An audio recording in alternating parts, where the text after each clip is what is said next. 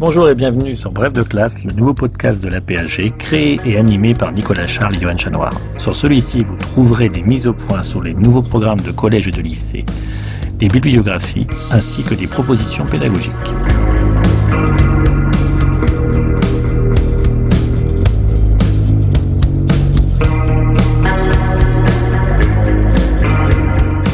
Le supplément de bref de classe, ce sont des conférences, des cafés histoire ou géographie, des journées d'études ou de colloques mises à disposition par la PAG pour servir d'approfondissement au programme de collège et de lycée.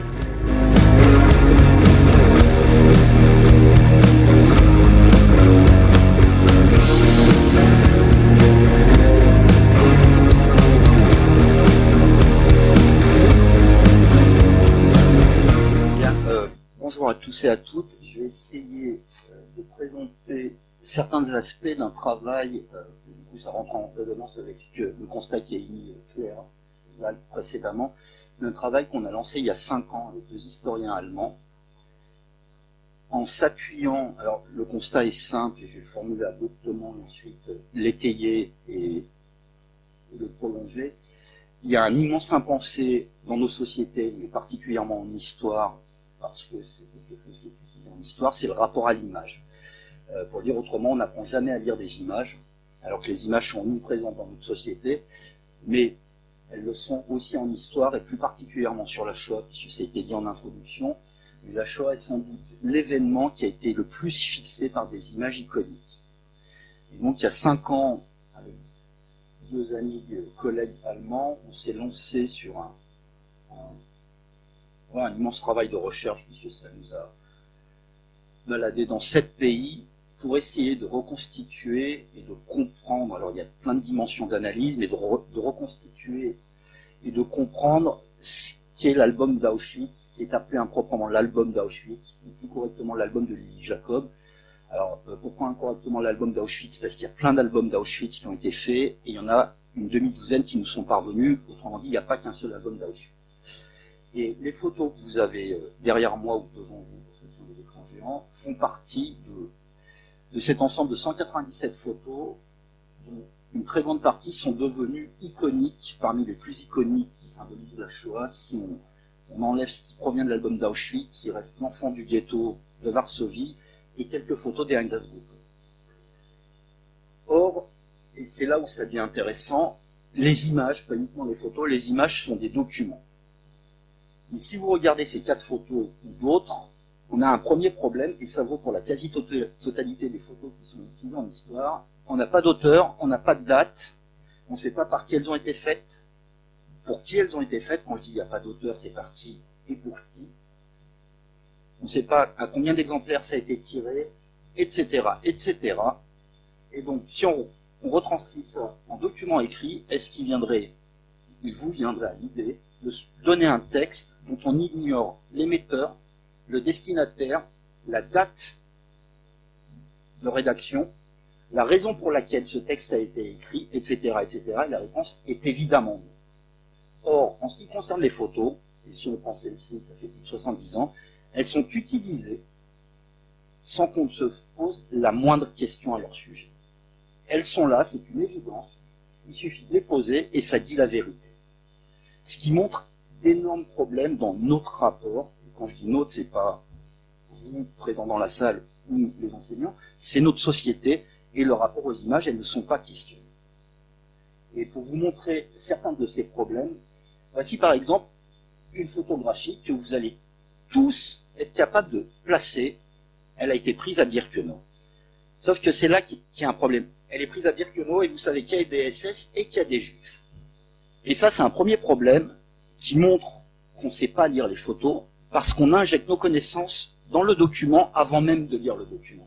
Le document, il ne nous dit pas ça. Le document, il nous dit il y a un train, il y a des civils sous la garde militaire, dans un endroit qui est ceinturé par des barbelés et avec une tour. Voilà ce que nous dit le document. C'est nos connaissances externes ensuite qui nous permettent d'analyser le document. Même chose ici, sauf qu'ici, il n'y a aucune information. Autrement dit, je le fais régulièrement, je parle d'expérience, je reposer la question, mais cette photo, si on l'analyse, c'est une photo de pique-nique. ce que, ce que dit cette image, ce n'est rien d'autre qu'un pique-nique. Il n'y a aucun moyen dans l'image de savoir où ça a été pris, quelles sont les conditions. Il n'y a quasiment aucun moyen de savoir quelles sont les personnes. Donc littéralement, c'est une photo de pique-nique. Mais ce qui est intéressant, cette photo, elle est prise à Birkenau en mai-juin 44. On n'a pas de date on a une fourchette, mais je revenir sur cette fourchette parce qu'elle est fausse. c'est entre mai et août 44. Et une autre photo que certains connaissent peut-être, prise à Belzec à l'été 1940, qui montre un groupe de tziganes. Or, cette photo qui montre les tziganes à Belzec, vous la trouvez, ou dans certains manuels, alors peut-être pas dans les nouvelles versions, dans des musées ou sur Internet, vous pouvez faire la recherche, qui explique tziganes à Belzec en attente d'être assassinés. Le centre de mise à mort de Belzec n'a été construit qu'un an et demi plus tard. Ce qui pose un problème de fond parce qu'on a des tziganes à Belzec, la photo a vraiment été prise à Belzec, et que ça colle avec ce qu'on se représente, on l'utilise. La photo qu'on voit prise à Belzec à l'été 40 montre un centre, un camp de concentration au sens premier. On concentre les populations tziganes de la région pour ensuite mettre en œuvre différentes politiques. Autrement dit, les personnes qui sont sur cette photo n'ont pas été tuées ni dans les jours, ni dans les semaines qui ont suivi, ni dans les mois. Leur sort, on l'ignore, ils ont l'immense majorité a été libérée, puisque c'est ça l'histoire du camp de regroupement, pour utiliser le terme correct, de Belzec. En revanche, tout dans l'image de cette photo prise dans le camp de Belzec, et pas le centre de mort, tout indique la, violence. Si vous la comparez avec la photo de pique-nique de Birkenau, tout montre la violence. Le sol est nu, de l'autre côté on a de l'herbe, les gens ne sont même pas pauvres, ils sont plus que pauvres, ils n'ont pas de chaussures, ils sont vêtus de hard. Si vous comparez avec les juifs qui sont correctement vêtus, ils ne sont pas riches, mais ils sont correctement vêtus, on voit distinctement les barbelés, et en plus, et surtout, il y a un autre élément, le photographe a ordonné aux tziganes de le regarder. Tout le monde fixe le photographe. Tout dans la composition de la photo induit la violence, et je vous dis pas que la scène qu'ils vivent est agréable, alors que l'autre photo n'induit aucune violence, elle renvoie au pique-nique. La différence, c'est que toutes les personnes sur la photo prise à Birkenau ont été tuées quelques dizaines de minutes après la prise de la photo, tandis que la photo de Belzec n'est pas liée à la politique d'assassinat contre les Tibets. Vous voyez à quel point une photo par elle-même ne dit pas les choses. Elles sont même piégées, puisqu'on y injecte nos représentations. Ce qui permet de souligner une chose qu'on a totalement oubliée ou perdue de vue, c'est que il faut apprendre à lire des images, mais on a oublié que l'alphabet, ce sont des images. J'utilise un alphabet que je connais, mais ça vaut pour toutes les langues sémitiques, l'hébreu. La lettre bête, qui veut dire maison, c'est la forme d'une maison. Le son B est fourni par une lettre qui est un mot en fait, et le mot est une lettre qui représente une maison. Même chose avec Gimel qui veut dire chameau. Initialement, c'est la forme d'un chameau. Même chose avec la lettre, c'est une porte l'alphabet latin descend, pour pas faire des heures là-dessus, descend directement des alphabets sémitiques. Autrement dit, on a appris à lire des images qu'on assimile à de l'écriture. Et donc, il est évident qu'on doit apprendre à lire l'alphabet, et pourtant, sur les photos ou sur les dessins, il n'y a pas cette logique. Même chose avec un autre alphabet, qui est l'alphabet aztèque, qui est incompréhensible, qu'on arrive à peine aujourd'hui à décoder, et ce sont encore des images. Donc on sait que les images doivent être lues, et pourtant on l'applique pas à ce que sont des images à proprement parler, des dessins, des sculptures, des photographies, etc.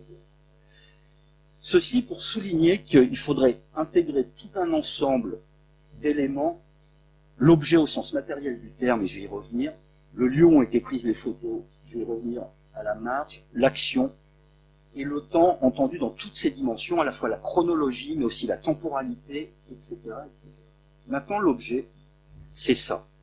Donc l'album de Lily Jacob, en l'occurrence là où il y a 197 photos, qu'on a étudié, c'est un album. Premier constat, c'est que cet objet-là, aujourd'hui, tend à disparaître de la connaissance commune, comme un téléphone à combiner est totalement inconnu pour vos élèves téléphone à combiner, c'est un truc qui savent même pas ce que c'est.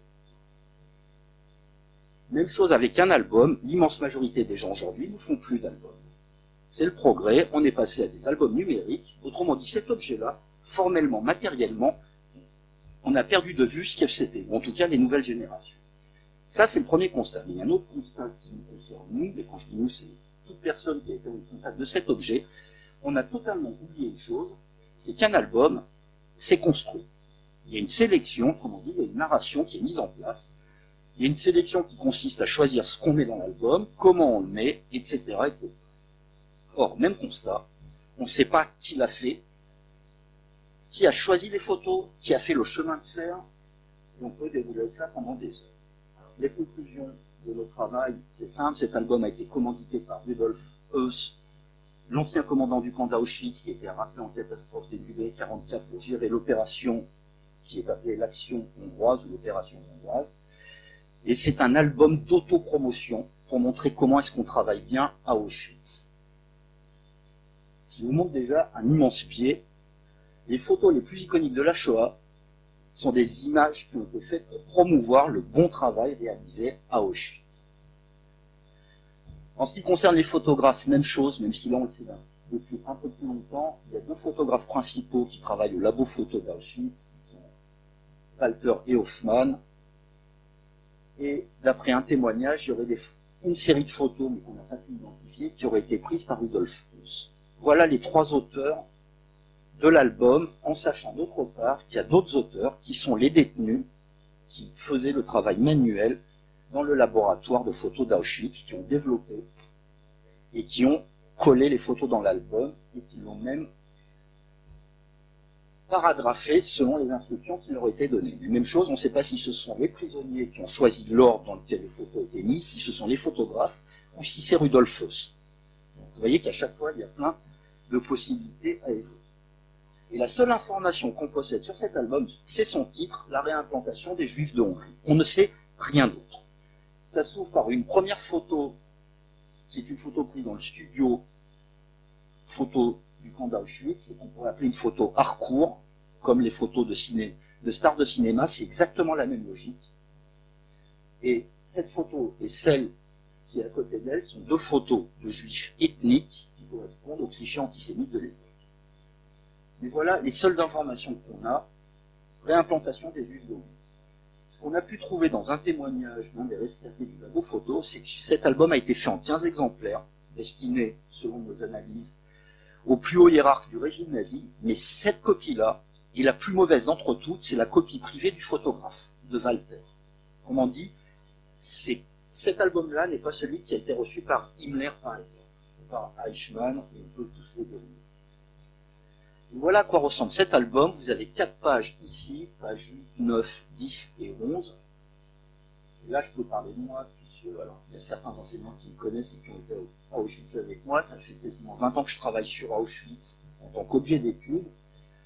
Et cet album a été publié notamment par Yad Vashem, et j'ai passé au moins une dizaine d'années à recommander l'acquisition de ces ouvrages en disant que c'était très bien. Je peux vous dire qu'aujourd'hui, c'est très mieux. Pour une raison très simple, et qui vous montre surtout la puissance de l'image et la puissance de la narration. Donc, ces quatre pages-là, vous les avez sous les yeux. Les historiens, tous, hein, et je ne pas Yad Vashem ici, tous les historiens qui ont œuvré sur le sujet les ont tous eu sous les yeux. Et voilà comment il est appelé dans le monde entier, pas que Yad Vashem, c'est l'histoire d'un transport, l'histoire d'un convoi. Très bien. Sauf que quand on regarde les photos, on se rend compte que ces quatre pages que je viens de vous montrer, il n'y a pas un convoi, il y en a quatre. Encadré en rouge, vous avez une série de huit photos prises sur un convoi. Encadré en noir toute seule, en haut sur la page 8, c'est un autre convoi. Encadré en vert 3, c'est un troisième convoi. Et encadré en bleu en bas, page 11, c'est un quatrième convoi. Quatre convois sur quatre pages. Mais en plus, pour vous montrer à quel point, même en connaissant le site, je parle de moi là, même en ayant l'habitude euh, de travailler sur le terrain à proprement parler, pas uniquement sur les archives, je n'ai jamais fait attention jusqu'à ce que je m'interroge que le convoi qui se trouve encadré en rouge, et vous pouvez voir le train au bas de la page 8, se trouve sur la voie numéro 3 du quai à Birkenau, alors que le convoi qui est page 11 se trouve sur la voie numéro 2.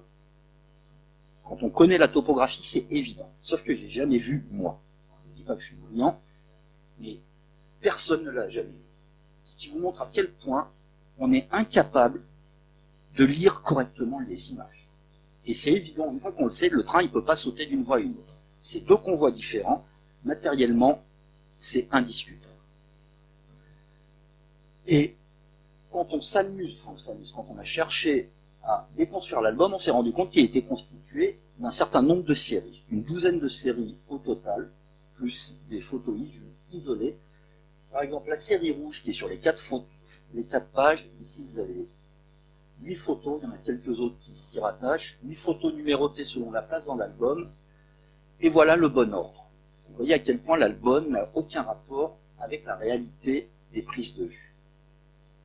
Ça, c'est l'album, ça c'est la réalité dans laquelle les vues ont été effectuées.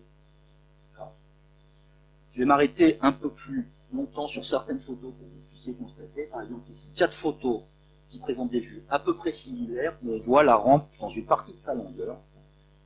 Et les photos 21 et 19 se ressemblent comme deux bidons. On pourrait penser qu'elles ont été prises le même jour. Petit problème quand on étudie les photos, au centre de la rampe, je ne sais pas si vous arrivez à bien voir sur l'écran, mais photo 21, il n'y a rien du tout au centre de la rampe. Photo 19, il y a un début d'empilement d'objets. Vous pouvez voir qu'il y a une sorte de barricade qui a commencé à être montée. Et la photo numéro 4, il y a un fatras qui a été empilé là. Donc c'est pas les mêmes jours que ces photos ont été prises.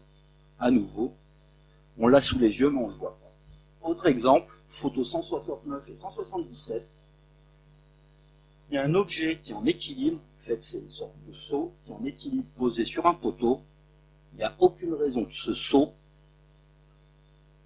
soit là pendant des heures. Chaque fois qu'un convoi arrive, tous les objets sont déblayés, ramassés par des détenus, et le seau qui est là, il ne peut pas être resté au-delà d'un convoi. Autrement dit, deux photos sont prises au même moment. En fait, vous voyez un groupe d'hommes qui rentrent, on voit des femmes qui sont tournées, femmes et enfants, qui sont tournés sur la 177, ce sont les victimes d'un même convoi. Vous voyez que l'information est dans l'image, mais il faut vraiment aller chercher l'information. Autre exemple, c'est chercher les visages. Alors, il y a des, littéralement, a des milliers de personnes sur les photos, et je vais vous montrer tout à l'heure ce que ça induit. Mais par exemple, sur ces deux photos 37 et 38 prises au centre de la rampe, vous pouvez voir une femme que j'ai agrandi. On la voit pas très bien, elle est dodo une fois, une fois de trois quarts. Mais sur une autre photo prise en haut de la rampe, vers les crématoires, on retrouve la même femme. Autrement dit, les photos qui ont été prises au centre de la rampe et cette série de photos que je vais vous montrer concernent le même convoi. Même chose avec la femme que vous voyez ici, c'est exactement les mêmes cheveux, et le même vêtement avec le même pli sur par-dessus, il n'y a aucun doute, on retrouve cette femme également. Et voilà la série de photos qui a été prise en haut de la rampe. Au total, vous avez 12 photos qui montrent des gens qui sont envoyés vers les chambres à gaz. Ces 12 photos-là se rattachent à la sélection que vous venez de Maintenant, quand on les remet dans l'ordre, il y a énormément de choses à en tirer. Je vais juste vous donner deux exemples. D'abord, vous voyez que il commence dans une partie basse de la rampe et ensuite il progresse. Il ne va pas dans l'autre sens, il ne part pas des chambres à gaz qui se trouvent, on va dire, pas très loin de la photo 61 pour redescendre vers le centre de la rampe. Il va dans l'autre direction. Mais ce qui est encore plus important, c'est que les gens, eux, vont vers les chambres à gaz, or ils sont tous tournés en direction du photographe. Ce qui veut dire que le photographe les a arrêtés, leur a intimé l'ordre de se retourner et a fait les clichés. Vous pouvez même voir sur les deux photos qui sont numérotées, donc c'est 61 et 64, vous pouvez voir qu'on retrouve les mêmes personnes d'une photo à l'autre, c'est-à-dire qu'il est vraiment en face, il fait deux clichés, ce qu'on appellerait aujourd'hui une photo panoramique. Ces, photos-là, elles sont absolument pas naturelles. Elles sont mises en scène comme n'importe quelle photo, mais là, il y a un degré de mise en scène qu'il faut souligner. Il y a une interruption directe du flux des gens vers les chambres à gaz, pour qu'ils se retournent, qui regardent le photographe, et ensuite il les renvoie vers l'assassin. Maintenant, autre élément, vous voyez que sur cette photo, derrière, il y a un numéro sur le wagon, qui ne veut rien dire pour personne, mais dans les archives d'Auschwitz, on a pu trouver des comptes rendus quotidiens qui indique que le wagon avec ce numéro a été enregistré, c'est un wagon de matériel, il a été enregistré le 19 mai 1944 à Birkenau. Autrement dit, ce numéro de train nous permet de connaître la date de la photographie. Maintenant, il y a une autre série de photos qui montrent des hommes qui ont été sélectionnés. Et voyez, photo 73, ce sont des hommes qui se trouvent dans la Lagerstrasse, c'est-à-dire une voie qui traverse perpendiculairement le camp de Birkenau. Or, l'homme que j'ai entouré, on le retrouve sur les deux clichés 37 et 38.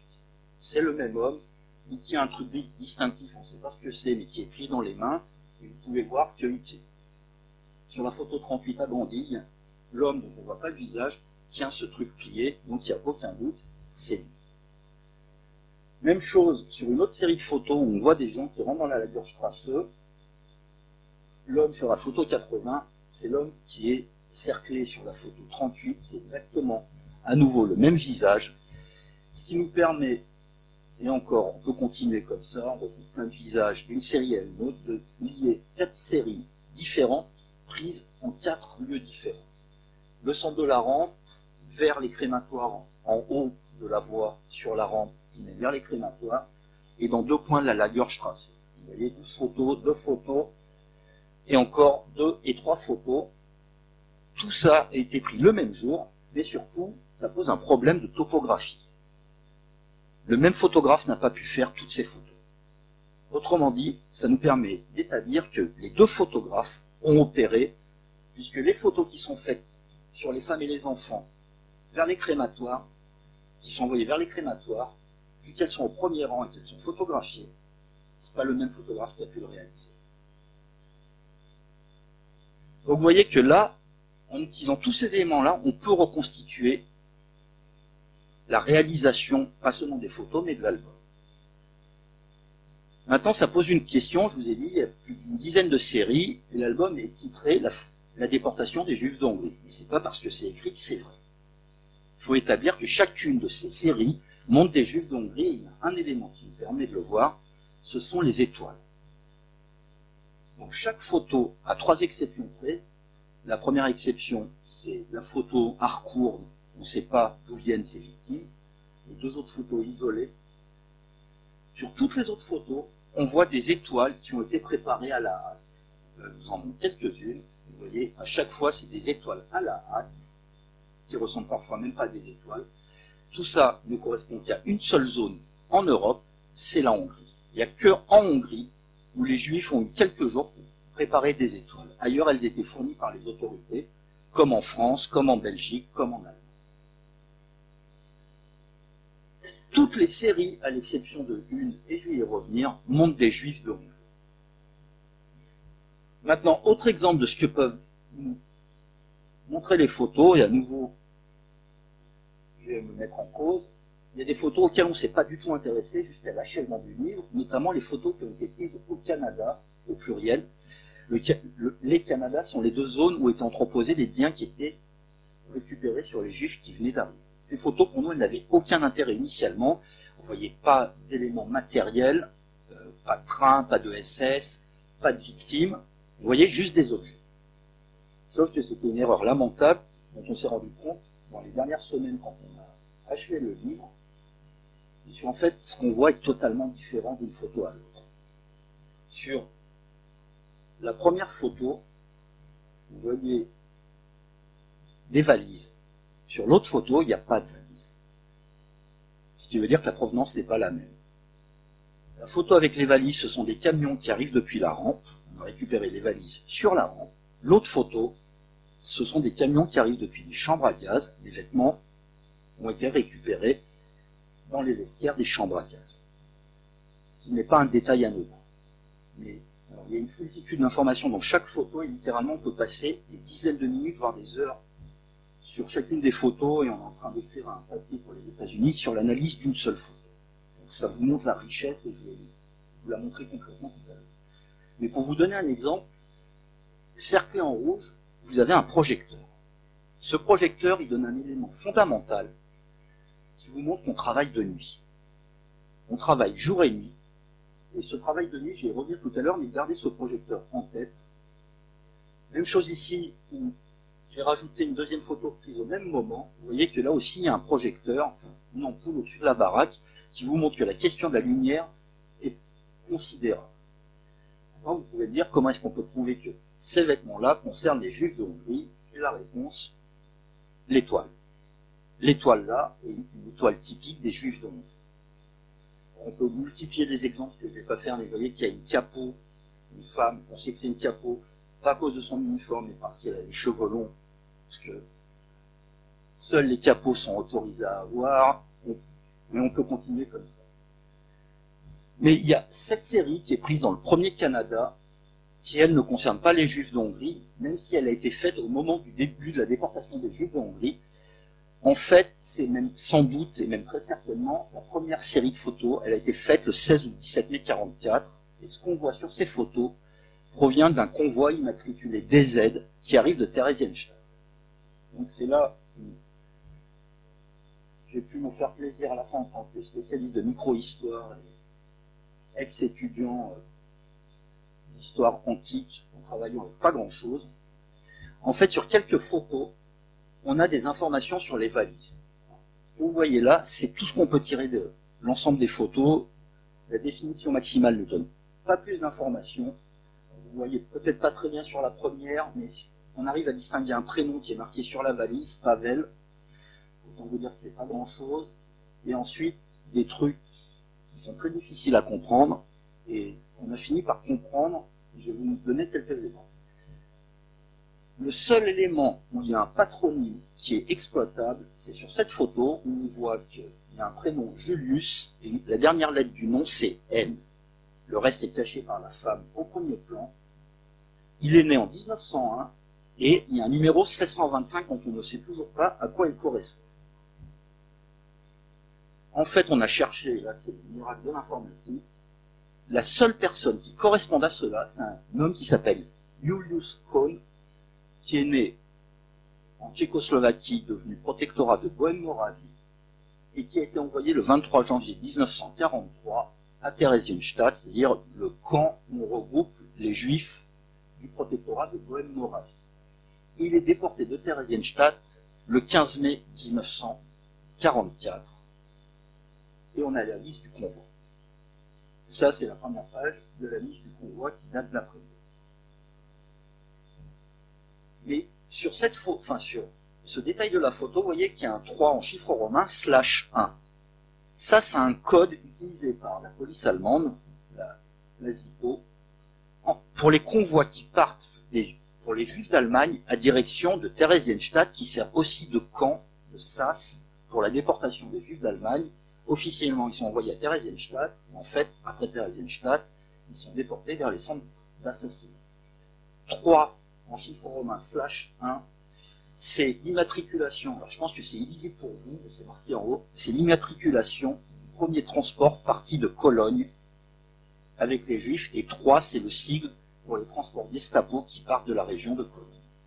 Donc ce 3 slash 1 renvoie à une valise qui a été transportée de Cologne à Theresienstadt et de Theresienstadt à Auschwitz. Maintenant, ce 3 slash 1 que vous présente dans la meilleure forme possible se lit ou 52 ou 62. Et c'est le numéro d'ordre dans la liste du convoi parti d'Allemagne vers Theresienstadt. Alors le numéro 62 était, vous voyez, toutes les informations à l'écran, Robert Gottschalk, qui est mort à Theresienstadt, donc la valise a priori ne lui appartient pas. Et le numéro 52 était Frida Mark, vous avez toutes les infos, une femme âgée, autrement dit elle a été assassinée dès l'arrivée à Auschwitz, elle est déportée dans le convoi Z. Donc on a une valise convoi Z, celle de Julius Kohn, on en est sûr. Et là, on a quelque chose qui recoupe, a priori. Autre exemple, sur cette valise, on lit Bar, on ne sait pas si c'est juste le nom dans sa globalité ou il y a autre chose, et en dessous, on lit Colonne. Et donc, dans le DZ, il y a trois personnes qui s'appellent Bar ou Bakarak. À nouveau, ça confirme que toutes les informations croisent sur le convoi des Z et sur aucun autre des trois autres convois envoyés de Theresienstadt à Auschwitz en 1944. Et puis, il y a ce truc qui a été le dernier que j'ai réussi à comprendre, X759. Là, vous pouvez vous gratter pour trouver ce que ça veut dire. Et j'ai fini par trouver, il y a trois possibilités. Transport X partie de Prague, transport X1 partie de Dortmund, ou transport X1 slash 1 partie de Dortmund également. Il n'y a pas de X759 dans la liste de transport des Z, puisqu'on a les anciennes immatriculations qui ont été reportées dans le transport des Z. On n'a pas de X1 759. En revanche, X1 slash 1, on le retrouve dans le convoi des Z. C'est Louis Franck, un homme âgé qui vient du fin fond de la Westphalie, numéro d'ordre 759. Autrement dit, cette valise lui appartient. Il vous montre qu'avec cette simple photo, d'une part, on peut dater la prise de photo, 16 ou 17. On a gardé une marge, parce peut-être que le convoi est arrivé le 16 au soir, les valises ont été triées le 17. Vous voyez aussi, j'aurais pu tirer tout le fil de la vie de Louis Franck à partir de cette simple photographie. Et voilà la liste du convoi BZ avec l'information. On a bien Louis Franck encadré en rouge, qui est né en 1873, et voyez l'immatriculation du convoi qui l'a amené à Theresienstadt et ensuite de Theresienstadt à Auschwitz. Et puis sur toutes les photos, sur toutes les photos, tous les détails, il y en a un qui nous paraissait le plus facile à trouver, une femme dont il n'y a pas le nom, Rike Sarah. Mais on a même l'adresse, à Charlottenburg, Berlin, Siebelstrasse au numéro 42. Ce qui était l'information la plus exploitable et qui ne nous a donné aucun résultat. Pour une raison et c'est là où c'est très intéressant, mais on a réussi à avoir le résultat à la fin. Mais la raison est historique. Les juifs, en particulier à Berlin, mais pas que, étaient regroupés dans ce qu'on appelle des Judenhaus, autrement dit des maisons pour juifs, autrement dit des ghettos réduits à la taille de bâtiments. Et on n'a pas de trace des mouvements des juifs d'un bâtiment à un autre. Or, à la Siebelstrasse numéro 42, on s'est rendu compte qu'il y avait plusieurs dizaines de juifs qui étaient enregistrés. Pour ceux qui connaissent Berlin, il y a des pierres d'achoppement. Il y en a plus d'une dizaine qui ont été apposées devant cette maison, mais aucune ritueuse Sarah, alors Sarah c'est le prénom obligatoire avec les lois nazies, mais aucune ritueuse qui est enregistrée là. Et juste avant que le bouquin parte à l'impression, le ministère des Finances nous a envoyé un folio où une femme, dont le prénom est Rike, est enregistrée comme ayant transité pendant trois semaines à la Silberstrasse numéro 42, et elle est morte à Theresienstadt en 1943. Ce qui montre une chose, ce n'est pas elle qui arriva à Auschwitz avec cette valise. Donc vous voyez à quel point on peut dérouler l'écheveau des informations et descendre non seulement en profondeur dans l'histoire d'Auschwitz, mais aussi dans l'histoire de la réalisation de la solution finale. Ce qu'on voit sur les photos, ça ne nous ramène pas que au site d'assassinat, ça nous envoie à Theresienstadt, ça nous envoie à Berlin, et on peut continuer comme ceci. Autre exemple que là j'ai choisi à dessin pour vous, puisque je pense que c'est quelque chose que vous abordez dans votre enseignement, tout le monde connaît la manière dont se passe la sélection telle qu'elle est rapportée par la rescapée. Je suis descendu, on m'a envoyé à droite, ma famille a été envoyée à gauche. C'est ce que vous trouvez dans tous les témoignages et je pense que tout le monde a entendu cette histoire. J'étais à droite, j'ai eu la vie Petit problème, il n'y a pas de droite, il n'y a pas de gauche. Les convois sont séparés en deux, ce qui est le cas par exemple. Sur le premier convoi, autrement dit, il y a des gens dans le dos du photographe qui subissent la sélection. Une partie des gens qui sont envoyés vers la chambre à gaz vont à gauche, et ceux qui sont en face sont envoyés sur la droite. Cette histoire de gauche et droite n'a aucune réalité scientifique.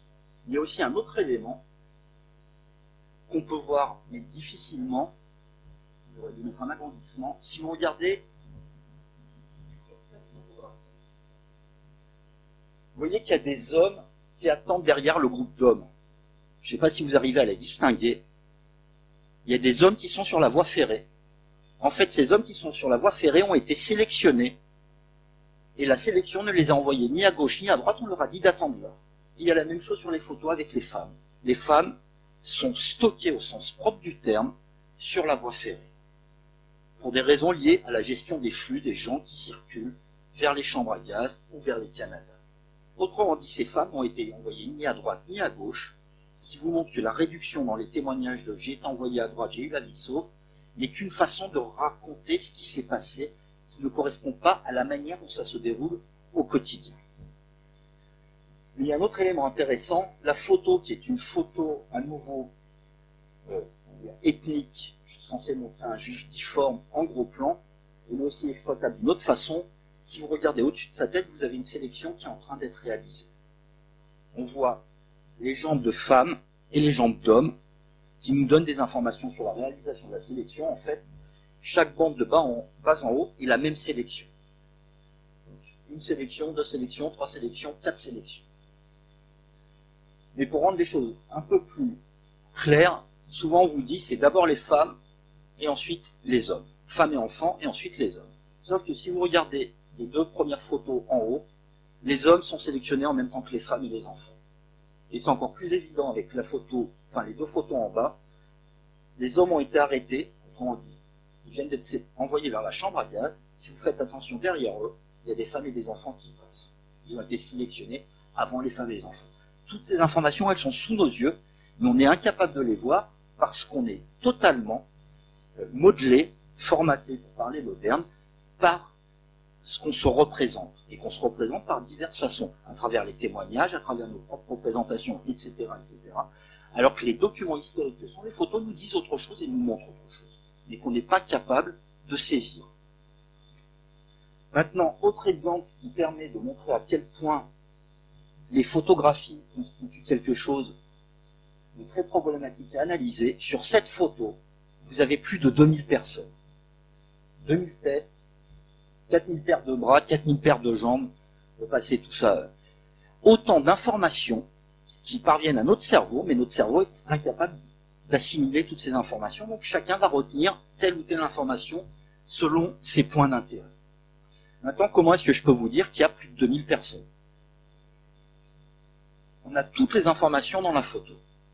On a d'abord, et il y en a dans tout l'album, mais il y en a dans, en fait, quasiment dans toute l'Europe, on a les photos des wagons. On fait jamais attention, mais sur les wagons, ici vous avez deux exemples, il y a plein d'informations.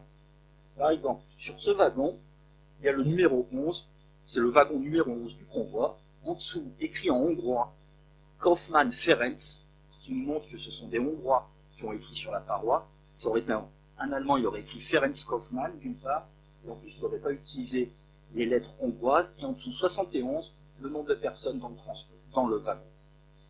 Et autre exemple, sur l'autre photographie, on voit qu'il y a 76 personnes, il n'y a pas le numéro, il n'est pas dans la photo, 76 personnes, et Wisman Kalman, autrement dit à nouveau, écrit en hongrois. Alors les noms, ce sont les juifs qui ont été rendus responsables des wagons.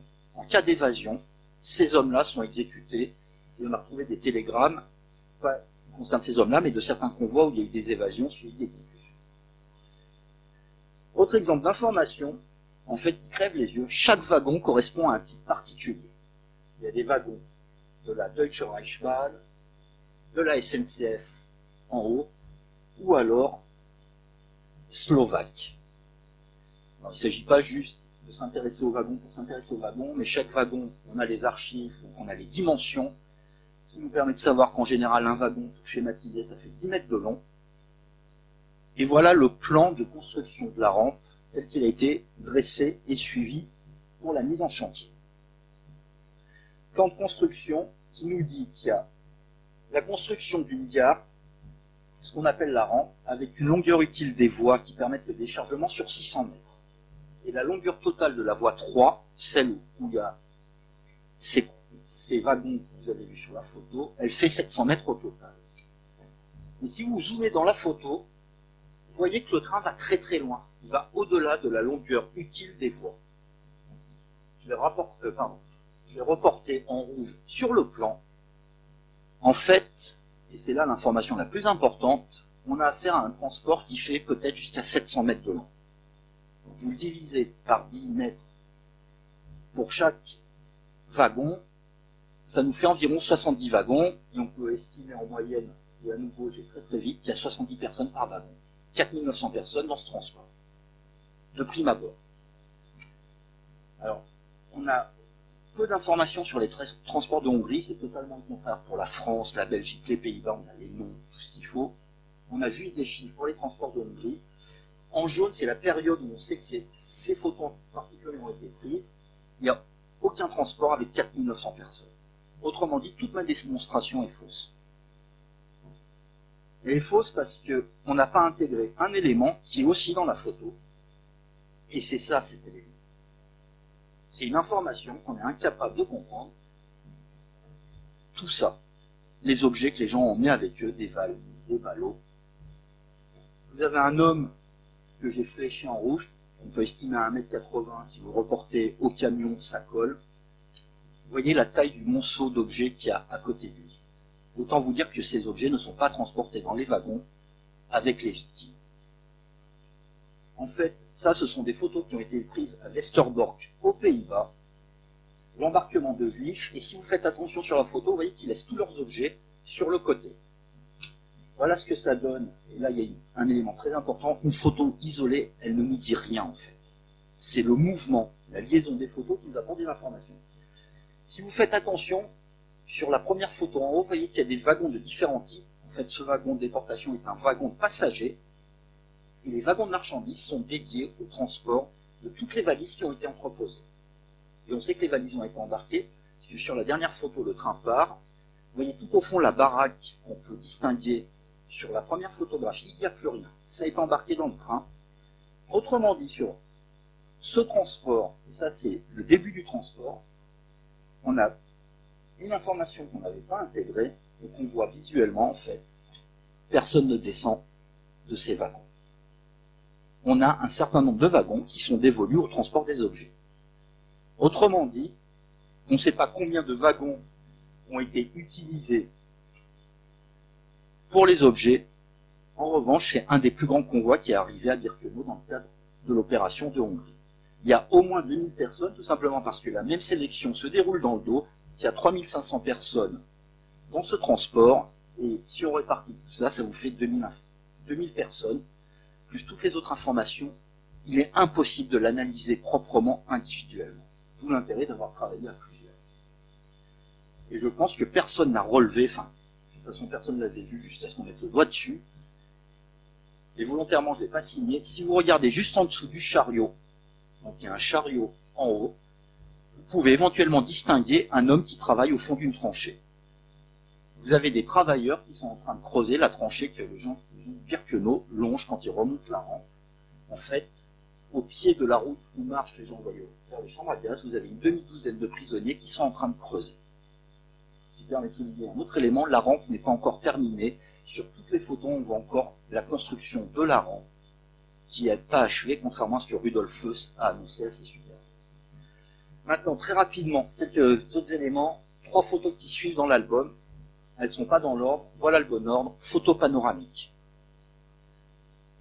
L'homme qui est au bord de la photo 75, vous le retrouvez au bord de la photo 74. Même chose avec l'adolescent au bord de la 73, il est coupé, mais c'est lui, sur la 74. Un panoramique, à l'époque, il n'y a pas d'appareil qui permet de faire une seule photo, mais c'est photo industrielle typique telle qu'on les fait depuis le début du XXe siècle.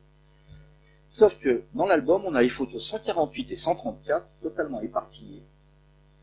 Et la 134 est prise devant le crématoire numéro 3, on le voit distinctement. La 148, elle n'a jamais été reliée. En fait, c'est la fin du périmètre du crématoire 3 et il manque entre les deux un espace matériel, c'est pour ça que je parlais de l'objet au début, un espace matériel qui correspond très exactement à une photo qui a été faite et qui ne nous est pas parvenue. Soit parce que le photographe l'a raté, soit parce qu'il n'a pas voulu la mettre dans l'album, pas pour des raisons de secret, vous voyez que le maintenant. crois il est là, il n'y a aucun problème. Mais elle a été prise, on peut l'établir, on peut le prouver, mais elle n'est pas là. Même chose ici, c'est une des photos les plus utilisées pour montrer la sélection. Petit problème, c'est pas la sélection, ça. Ça, c'est le photographe qui s'est mis face aux victimes en leur intimant l'ordre de le regarder. Il n'y a aucun naturel là-dedans. je vais vraiment aller très vite là, mais photos 22 et 23, elles ont été prises successivement, et tout a été arrêté pour que le photographe prenne les photos. On arrête les opérations, le photographe fait les photos, tout est mis en scène pour lui. Vous voyez que les SS attendent que leur pote en haut fasse les photos. Et ensuite, photo 59 dans l'album, que je viens de vous montrer précédemment, ces femmes, c'est les femmes que vous pouvez voir au bas de la photo 23. Or, pourquoi est-ce qu'il a fait deux photos en haut du transport? Tout simplement s'il en rate une. Il y en a au moins une qui a marché, puisque tout a été arrêté pour lui. C'est pas une opération qui va recommencer. S'il rate ses photos, il a intérêt à doubler. Ce qui veut dire une chose, il a doublé la photo 59, et pareil, elle n'est pas dans l'album. Tout a été arrêté pour lui. Cet arrêt, il empiète de 20 ou 30 minutes à une période où les convois se succèdent. 20 ou 30 minutes, c'est un luxe qui n'existe pas à l'époque. Vous voyez à quel point la réalisation de l'album impacte le fonctionnement d'Auschwitz. Pour vous montrer à quel point on peut pousser l'analyse, voilà une photo qui montre le wagon sur lequel il était monté, donc vous pouvez calculer le temps qu'il faut pour se déplacer, etc. etc. Maintenant, avant-dernier point, il y a un problème fondamental par ailleurs sur l'image, c'est qu'on estime en général la photo c'est fiable, le dessin c'est subjectif. Ben non, les deux sont subjectifs et l'un n'est pas plus fiable que l'autre. Et il y a, et là je pense que ceux qui ont à Auschwitz se sont vus recommander l'acquisition de ce qui est appelé le carnet de croquis d'Auschwitz. En fait, ce qui est intéressant, pour aller très vite, c'est pas un, carnet de croquis, mais c'est surtout une bande dessinée. Vous voyez là, c'est ce qu'on appelle un strip en bande dessinée, trois cases qui se succèdent, autrement dit, on a une narration. Une narration, et si on décrit ce qui a été dessiné, d'abord, vous voyez que les gens portent des étoiles à droite. Donc nous, on connaît les étoiles à gauche. Donc, une possibilité, c'est il s'est planté. Dessin suivant, les étoiles sont dans le dos et l'analyse en général des gens, c'est pour informer le lecteur qu'on a affaire à des juifs. Ce qui pourrait être en soi une possibilité. Le problème, c'est qu'il nous a déjà collé les étoiles sur la première case. Donc il n'a pas de raison de rééditer l'information. En fait, ça montre à quel point ces dessins-là sont fiables, et ça montre aussi comment on se représente l'histoire. Voilà les étoiles jaunes qui ont été portées en France, en Belgique, ou aux Pays-Bas, ou en Allemagne. Et voilà ce qui a été porté dans d'autres endroits de l'Europe allemande. C'est pas des étoiles, déjà, pour commencer, c'est des marques. On a marqué les juifs, on leur a pas fait porter une étoile. Dans certains endroits, ils ont porté une étoile jaune. À Varsovie, dans le gouvernement général, c'est un brassard avec une étoile bleue qui nous permet de souligner une chose, nous on parle de l'étoile jaune, alors que c'est le marquage. Et pour nous, l'étoile jaune, c'est porté à gauche sur la poitrine, sauf que on voit l'histoire par le petit bout de la lorgnette. En France, c'est moins de 140 000 personnes qui l'ont porté, zone occupée, adultes, etc. Dans le gouvernement général, c'est plus de 2 millions de personnes qui, ont porté le brassard à étoile bleue. Vous voyez que notre représentation de l'histoire est loin d'être la réalité historique, ou en tout cas majorité. Mais surtout, il y a un ghetto dans l'Europe allemande où les gens portent une étoile à droite et une étoile dans le dos, et c'est le ghetto de Rouge, enfin Lodge, et c'est exactement ce qu'on voit sur les dessins. Ce qui vous montre le degré de fiabilité du dessin. Autre exemple, si vous faites attention, le mirador central est inachevé. Tout le monde connaît le mirador central, là il est inachevé, ça tombe bien sur les photos de 43, et dans les archives, on voit que la construction la seconde L n'a eu lieu qu'à la fin de l'année 43, ce qui nous permet de dater le dessin et de montrer à quel point le dessin est fiable. Mais enfin, dernier point, sur ces trois dessins, il y a six traces de violence. Un SS qui pointe son fusil, un autre qui gueule des ordres depuis un wagon, un SS qui attrape un vieux juif, le père qui est séparé de son fils par un autre SS, et vous avez des chiens de partout. Je vous mets au défi de me trouver une seule trace de violence sur les 197 photos de l'album d'Auschwitz. Il y a deux possibilités, soit le dessinateur exagère, soit les photos mentent. Et on sait que le dessinateur n'exagère pas, pas parce que c'est un prisonnier, pas parce qu'on a envie de le croire, mais parce qu'on a des dizaines de milliers de témoignages qui nous racontent tous la même chose. La sélection est une scène où la violence se déchaîne, c'est rapporté par les rescapés, par les morts dans les manuscrits qui ont été enfouis, par les SS. Tout concorde pour dire que ces dessins sont vrais, alors que dans les photos, il n'y a aucune trace de violence. Il y a un autre problème avec ces photos, et je vous le montre très rapidement. Voilà le journal d'un médecin SS. Alors pourquoi je vous montre ça? En général, je pose la question, qu'est-ce qu'il faut faire pour réussir une photo? Il faut deux éléments. Un appareil photo et de la lumière. Ben, c'est évident. C'est tellement évident qu'on ne pense pas à une chose. Voilà les dates, enfin, Voilà ce que dit un SS qui fait les sélections. Les convois arrivent systématiquement de nuit. Donc on ne peut pas faire de photos de nuit. Tous les convois entre mai 42 et le printemps 44 sont arrivés de nuit pour des raisons liées à la logistique, au fonctionnement du camp. Et voilà un dessin qui montre une sélection. Vous voyez que la scène est de nuit. Dessin fait après-guerre avec des possibilités techniques que n'avait pas celui qui travaillait sur la rampe que je vous ai montré précédemment, parce que pour dessiner du noir, il faut du matériel, mais voilà à quoi ressemble véritablement la sélection, ce qui n'a rien à voir avec toutes les photos qu'on connaît, qu'on utilise pour illustrer l'histoire. Maintenant, très rapidement, je vais passer là-dessus. J'ai pas le temps. Mais très rapidement, je vous ai dit aucune trace de violence sur les photos, pourtant elle est omniprésente. Et je vous parle pas de omniprésente parce qu'on la devine, elle est omniprésente parce qu'on n'est pas capable de la voir. Tous les SS sur les photos ont des cannes. Il n'y a aucune raison qu'un SS se balade avec une canne à Auschwitz. C'est pas un sanatorium pour SS. Non mais, je vous dis, c'est pas un sanatorium pour SS, notamment parce que chez les négationnistes, on vous explique que c'est des SS qui ont été blessés au front, qui ont été envoyés à Auschwitz. La preuve, ils ont des cannes. On a les dossiers médicaux, tout ça. On peut établir que non. Toutes ces cannes, c'est leur instrument de travail pendant les sélections. Vous voyez que la sélection, c'est chiant, il faut attendre. Donc ils s'appuient sur leurs cannes. Mais c'est surtout des matraques. Et les cannes viennent d'où? Évidemment, elles ont été récupérées sur les juifs qui arrivent avec des cannes et qui ont été assassinés puisque ça fait pas partie de la dotation de la SS. Mais surtout, il y a une photo où le photographe n'a pas vu, parce qu'il a essayé de donner une trace de violence, une photo, il y a un coup de canne qui est parti contre deux femmes, et c'est invisible. Ça a été invisible pour le photographe et c'est invisible pour lui. Mais c'est là. Or, sur ce qu'on voit là en particulier, on a retrouvé un témoignage d'une femme qui raconte que sa sœur a été rouée de coups de canne. Je ne vous dis pas que c'est elle, c'est absolument pas elle. Sauf qu'on voit pas de coups de canne sur les photos de ce qu'on voit. Or, on a des témoignages qui nous disent qu'il y a eu des scènes de violence. Ce qui nous montre à quel point ces photos sont totalement déconnectées de la réalité. Et maintenant, j'arrive à ma conclusion. Ces photos qui sont devenues iconiques, elles ont fixé la représentation qu'on a de la Shoah.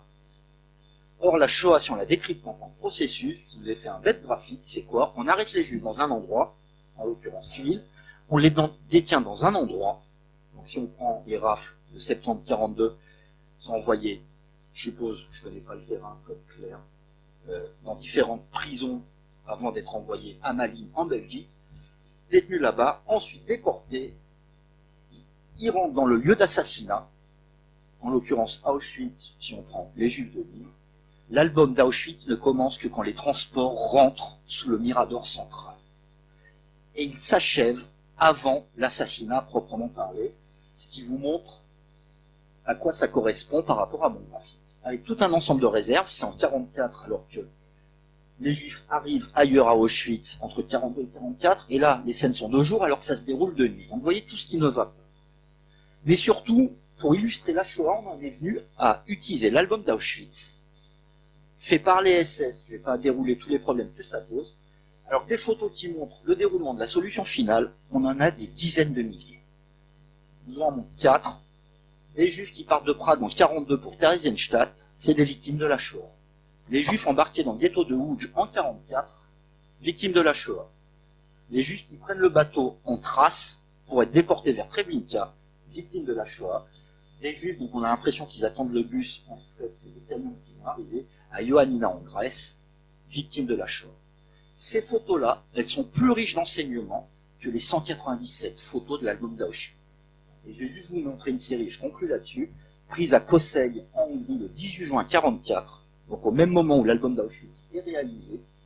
Vous voyez les quelques 300 juifs de cette petite ville qui sont sortis de leur lieu de rassemblement et qui traversent toute la ville où ils habitent.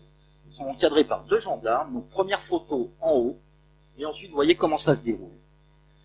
Si vous montre, pas à vous, mais ce qui vous permet de montrer aux élèves que la solution finale, ça se passe pas juste à Auschwitz. C'est pas juste des SS qui sont impliqués. Et Claire, tout à l'heure, parlait du qui savait quoi.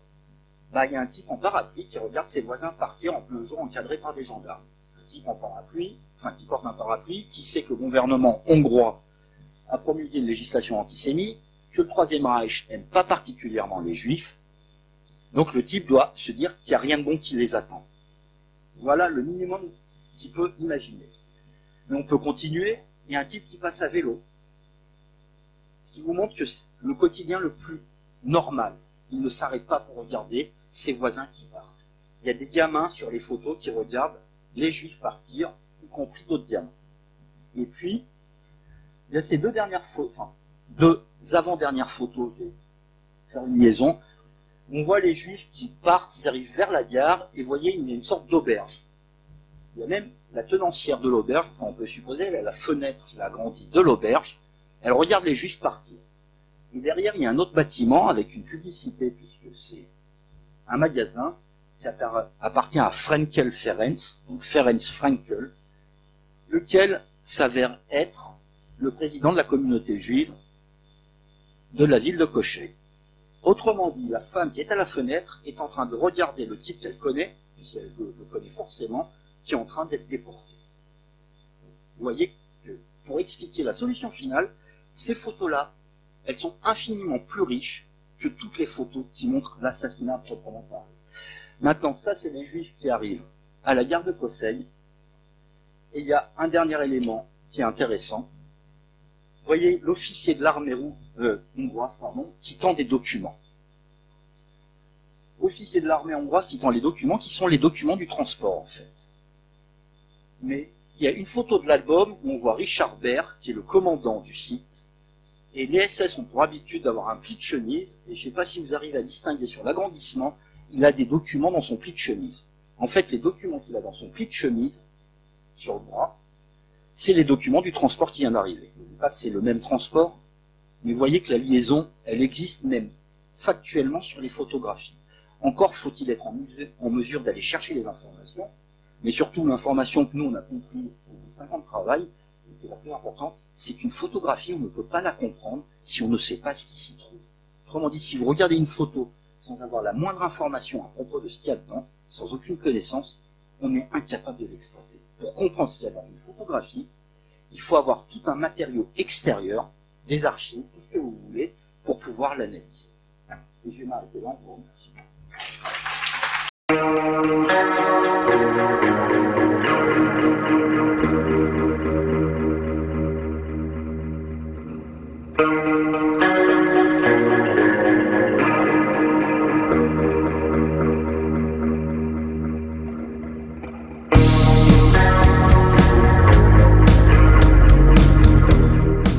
Retrouvez-nous sur Twitter, at brefclasse.